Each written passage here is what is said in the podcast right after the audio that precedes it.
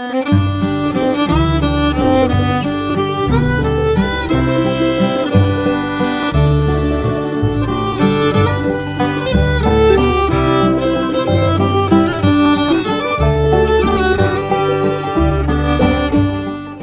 Hump Day, Oregon. I'm Finn J.D. John, FJ at OffbeatOregon.com, and this is the Daily Offbeat Oregon History Podcast. It's Wednesday, so this is an archive show, but it last aired two to ten years ago, so unless you're a hardcore, long time listener, it's probably new to you. Thanks for downloading, and I hope you enjoy it. This story was first published on January 27th of 2012 under the headline Radical Wobblies Found Support Among Oregon Loggers. Here we go. In early 1917, shortly after the U.S. declared war on Germany, the first detachment of U.S. soldiers was dispatched to the forest of western Oregon. It turned out that the wildest, boldest, and, if you were a capitalist, most terrifying labor union in U.S. history had got its hooks deep into the logging business just as demand for timber reached its peak, and as the rest of the country was marching off to war, the loggers were marching off the job. That union was the Industrial Workers of the World, better known as the Wobblies.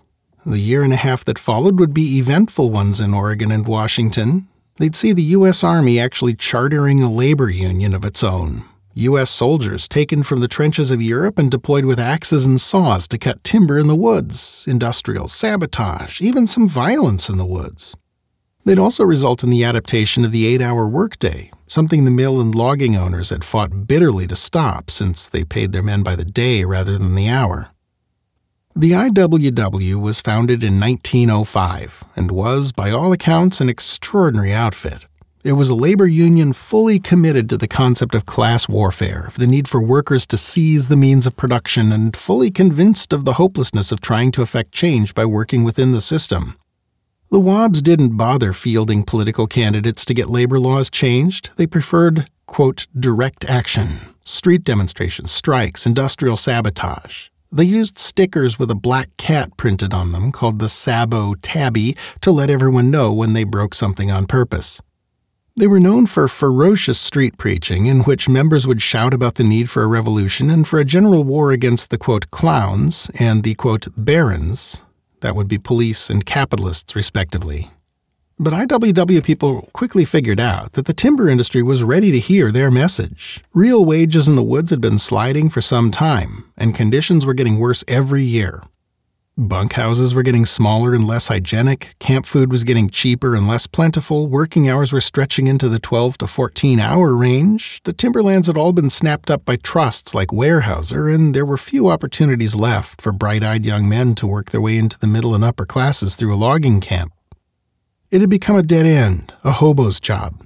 The workers were itinerant, so getting fired was no big deal. You just hired on somewhere else. They had nothing to lose. So the IWW started working logging camps and mill towns pretty hard. They found some members, but mostly what they found was a lot of sympathy for what they were saying among men who didn't want to get directly involved. And that's where things stood on the eve of the First World War. What happened then was simply this the timber markets exploded, prices shot through the roof, Suddenly, the government was buying finished lumber by the cubic acre and not being price sensitive about it at all. And Oregon, in particular, was the primary source for the most desirable wood of all the straight, true, stable, lightweight, splinter resistant Sitka spruce. Overjoyed, the factory and logging company owners started making plans to save and spend the torrents of lovely money that would soon be coming their way as the market price per board foot doubled and doubled again, and it never occurred to them that their low level employees would even be aware of their good fortune.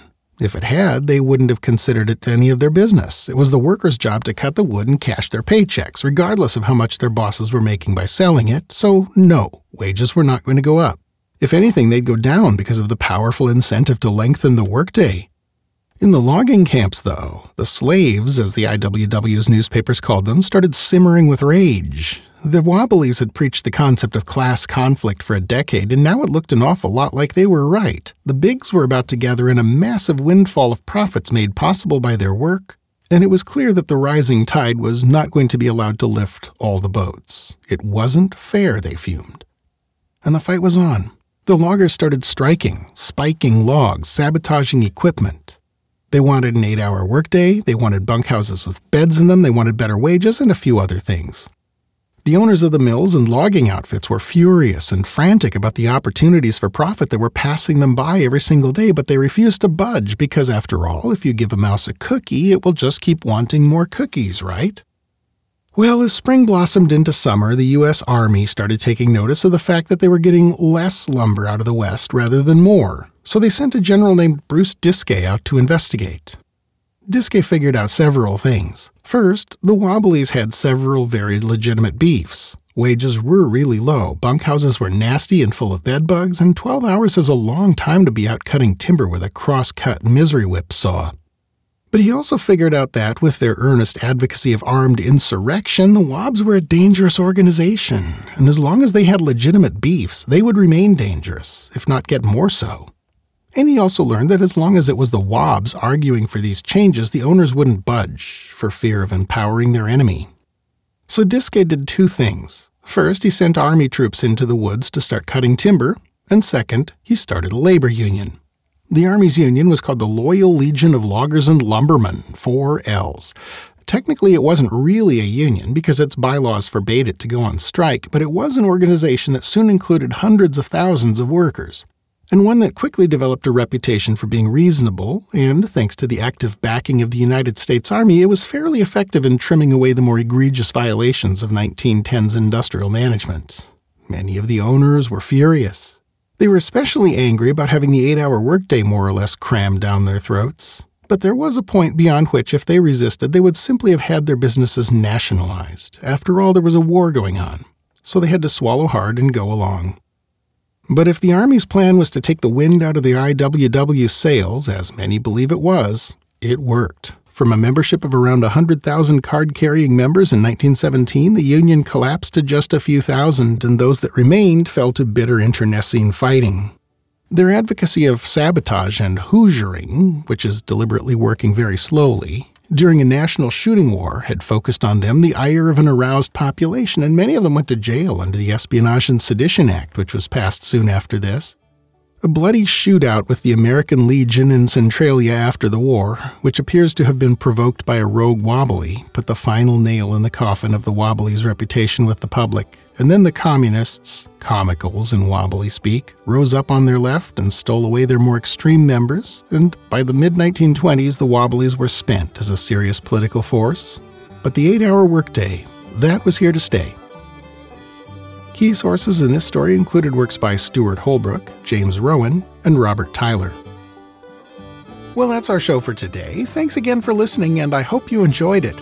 This podcast is part of Offbeat Oregon History, a public history resource for the state we love, which is in turn a division of Pulp-Lit Productions, a boutique publishing house that specializes in audiobook and regular book editions of stories from the classic pulp fiction era.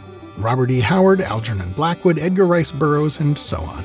More info can be found at pulp-lit.com. This podcast is covered under a Creative Commons license type CC by SA International 4.0. Our theme music is by the Atlas String Band and was written by Carmen Ficara. Listen and download more at atlasstringband.com.